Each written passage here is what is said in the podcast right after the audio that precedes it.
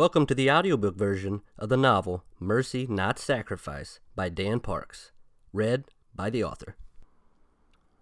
I stood on the concrete overlook and studied the Missouri River. It was named after the Missouri tribe of Indians, and when translated, it means people with wooden canoes, and has long since been used as a traffic way.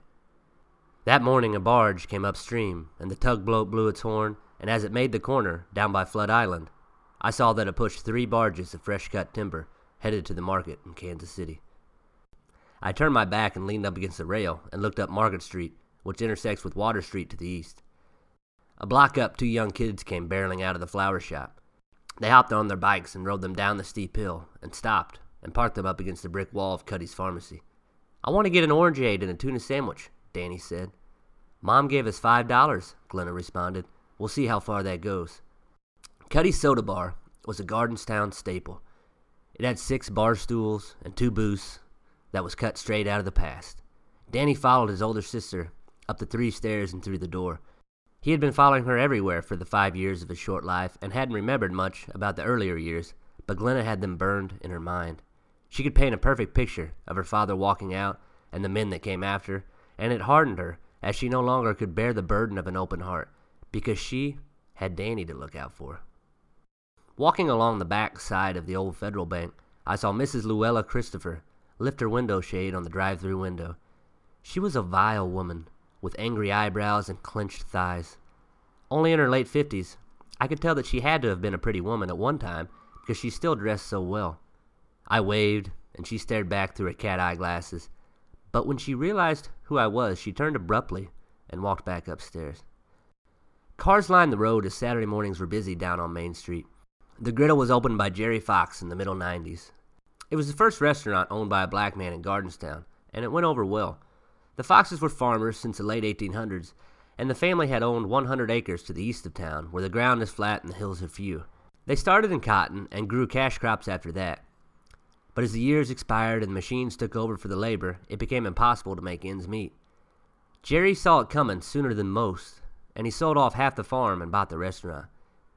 He used the remaining land for his menu and provided himself with all the dairy and eggs and meat and produce needed, and it was the freshest food for miles around. Looking through the front door of the griddle, I didn't see him inside, so I found a bench out front and took a seat. Over my shoulder, I saw that Jenny was waitressing. I tracked her swift moves from table to table with a carafe of coffee. She poured and dipped back and forth to new customers and old patrons. She wore a bright red apron, and her hair was up in a loose ponytail. Her appearance could do no wrong in my eyes. The bell on the door of the diner jingled as Mr. and Mrs. Moon shuffled out. He held it open for her, and as she looked up from her walker, our eyes met. Hiya, Johnny, she said. How's your Grandpa John doing? Good, I responded, standing up to greet them. I hadn't seen him in months. I really hadn't seen anyone in a while. You tell him we'll see him at church tomorrow, she said. Okay. Mr. Moon had walked to the passenger side of the white Buick sedan and waited patiently as he held open the door for his wife. He smiled innocently while she slowly made her way towards him. After all these years, Mrs. Moon said, still a gentleman. She kissed him on the cheek before she sat down inside the car, and he took the walker from her and placed it in the back seat and got in on the driver's side. After he started the engine, he double checked the rear view mirror, then the two side ones. He put on his seat belt and made sure his seat was positioned just right. He peered over his right shoulder and to his left and back to his right, and then began to creep backwards out onto the street. As the Moons were about halfway out of their parking spot, a silver minivan came barreling down Town Hill. It took the corner onto Main Street about 20 miles an hour too fast and headed directly for the back of the Moon's Buick. Mr. Moon had finished backing up and had just then turned his eyes back to the road in front of him. The tires of the minivan squealed first as smoke came shrieking out of the front fender wells, and the body of the vehicle shifted and lifted towards the front. Next came the horn as the front bumper of the minivan flew towards the Moon's Buick. Any other time, it would have been a sure hit, and the Moons would have been pushed forward in their seats, and the driver of the minivan would have flew up and over the steering wheel towards the windshield. But on that morning, Mr. Moon drove forward at just the right time, and when the smoke cleared, the minivan pulled in the empty parking spot in front of me. When he got out, I didn't recognize him. He waddled towards me, shaking his head and extending his hands. Did you see that? Ian asked. Old people don't need to be driving. Jenny spotted us at the door, and she came over to us with a tray full of plates in one hand and a pitcher of water in the other. Anywhere you like, fellas, she said. I'll be right with you. And she smiled. It was warm and sweet, just like the pancakes and syrup that they served. We took the booth in the front left corner, and I kept my back to the window. Ian sat in front of me, and he couldn't quite fit into the booth. Can you scoot the table towards you? He asked. I multitasked, scanning the menu, while my eyes followed Jenny. I surveyed the diner to see who was there, and I examined Ian. And finally, she came to the table. Johnny and Ian, Jenny said. The Carmen boys. I looked at her with hopeful eyes, but then I looked at him across the table. His long and plump face, his wide and fat waist, and I didn't want to be included with him. The Carmen last name was a two sided coin for me. One was shiny and full of pride, but the other was dull and bore a heavy weight of shame. Hello, Ian said. Hi, Jenny, I followed. Brothers, out for a Saturday morning breakfast, she said, shrugging her shoulders. If that ain't Gardenstown, then I don't know what is. The town had come to have a certain aura. It was as if once you came into the city limits, that a door closed behind you and made you feel at home. As a fire in a hearth of a home is a gathering place on a cold December night, so too was the griddle on a Saturday morning. Three farmers sat on the stools at the breakfast bar. Denver Norton was first. He was a slender man who smoked full flavor reds and wore blue jeans with a navy crew neck sweatshirt. Denver was a cattle farmer who owned land south of town where the hills and the bluffs rise up and down alongside the river. Royston Scriven sat next. He had a strong gray mustache that would walk into the room before he did. Royston's business was feed crops, and he grew his beans and corn both in our county and the neighboring one. And Brett Sanford sat last. He was a short and stocky man with a bald head, and his business was hogs, and their scent followed him. Brett had a laugh that lingered in memory long after he was gone. The booths that lined the north wall were full as well. Willie and Cheryl Smith sat eating. He cut his fried ham while she complained and nagged him about his weekend honey-do list. The bus driver Rod Goodwin sat alone behind them with his ball cap on the table next to his plate. He popped the yolks on his fried eggs so they ran down over his hash browns.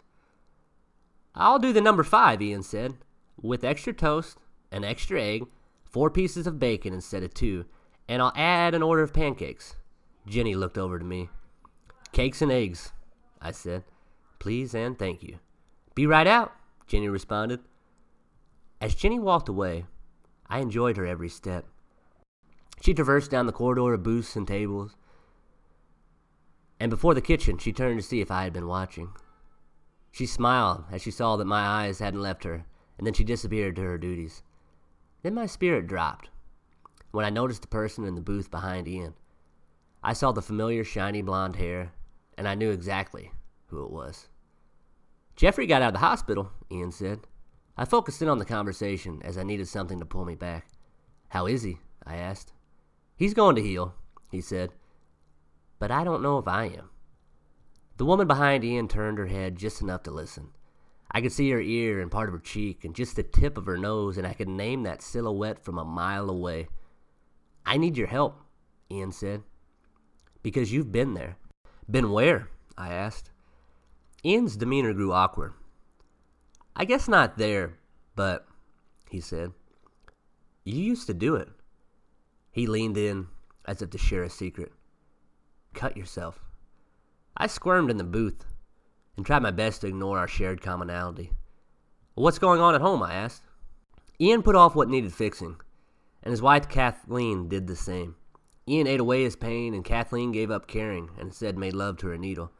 It's been difficult, Ian said. Kathleen and I have been fighting, and Jeffrey's been taking it hard. I watched as Ian prepared to give his speech. His eyes steadied and his shoulders lowered. He coughed into his hands and placed them on the table as they began to shake. He grasped at the mug of coffee in front of him. Jeffrey is responsible, Ian said. I remember one time when he was only three years old when he had refused to fall asleep until we had washed that night's dishes. I tried everything, but at midnight we did the dishes. I had fallen asleep in a chair at the counter, only to wake up to see him standing, closing the cabinet and putting the last plate away. I nodded for him to continue. Emotions began to well up inside of me as I remembered my own childhood. When I found him bleeding out and unconscious in his bed, everything clicked for me, Ian said. Jeffrey is a lot like you. He was. The part inside of me that I keep hidden, the one that stands up for himself, the side that fights for justice, the part that can elevate people, but the same part that gets disappointed when his expectations aren't met. Jenny came to the table with a tray of food high above her head, and the pose only helped to accentuate her hourglass figure. I tried to let myself enjoy seeing a body like hers, but my eyes were pulled to Lori. She shook her head in disapproval as she stood behind Jenny. Breakfast is served, gentlemen, Jenny said. When Jenny set the food out on the table, I began to realize how much Ian ate. He had four plates to my one. Is there anything else I can get for you? she asked. Ian had already started to devour his food, and I looked past Jenny to see Lori behind her moving a chair. No, thank you, I responded. When Jenny turned to leave our table, her heel caught the chair that Lori had put in her path, and she fell to the ground. I tried to stand to catch her from falling, but Lori had slipped past her and tucked herself into our booth and blocked my exit by firmly grasping my thigh. Jenny's eyes locked with mine as she hit the ground. In times of desperation, or embarrassment, or dilemma, we have to grasp something. And Jenny's gaze stayed on me as she got to her feet and her cheeks filled with pink bashfulness. How did that get there? she asked, and she turned abruptly on her feet and walked away, with her head down all the way back to the kitchen.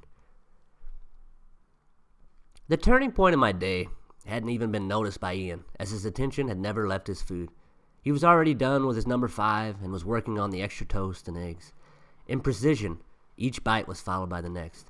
If only he could parent with such detail. What do you want me to do for Jeffrey? I asked as I cut my pancakes. Do for him? Ian responded. This is why you asked me to breakfast? Well, yeah, he said. But damn, Johnny. To catch up, too. We live in the same town, right across the lake from me, and we never see each other. We are family. Family, huh? I asked. What do you want to catch up on?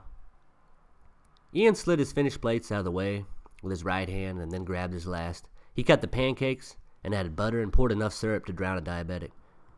Damn good pancakes, he said after his first bite. Well, for starters, do you got a woman in your life? Lori had always been the jealous type, and it was a constant battle for me. She reminded me of the strength of it that day, as she closed in on me on the vinyl booth and grabbed my groin and laid her head on my shoulder. She batted her eyelashes as she looked up at me. No, I responded. I don't. Lori elbowed me in the side and wrinkled her forehead in disgust. It had become a balancing act to live my life and keep her happy. Ignore that, I said, and focused to direct my attention on anything else. What do you need from me? My social skills had begun to atrophy after Lori had died. I chose to be on the road, driving more to cope, but I knew I needed more socialization. I needed to be living amongst others and doing life with people. I looked to my side to see that Lori was still there, and across the table Ian snorted as he swallowed the last bit of his plate. I don't mean to be a burden, Johnny, he said. I just remember Mom and Dad and their divorce and how hard you took it. It was easier for me because I was older and involved in my own stuff.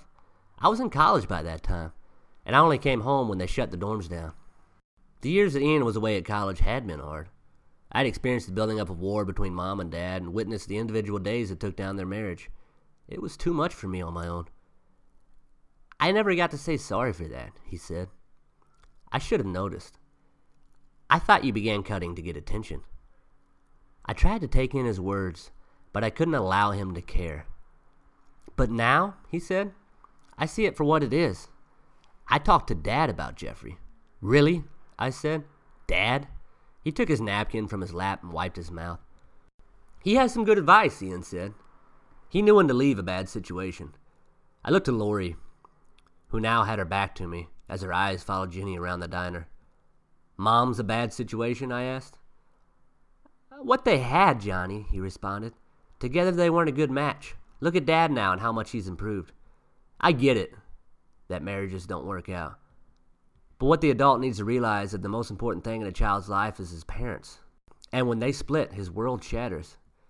Jeffrey tried his best to keep order in his house, and when it didn't work, and his parents didn't get happier, he felt like a failure. The only one left to punish was himself. He told me what helped you was talking to someone, Ian said. Could you be that person for Jeffrey? There comes a point in life when we have to choose what we stand for. When we choose what to make out of life, when we come to know that the most things in life are temporary and don't satisfy, but what does is giving of yourself in service to someone else. That day, I made an attempt towards that change. I could, I stammered as Lori redirected my attention. I mean, I can't. I turned and looked directly back at her with stern eyes and said, I mean, I will. Johnny, Ian said with a look of oddity on his face. Who are you talking to over there? And she disappeared. I looked back to my brother for the first time in a long time with a nod of admiration and said, Myself.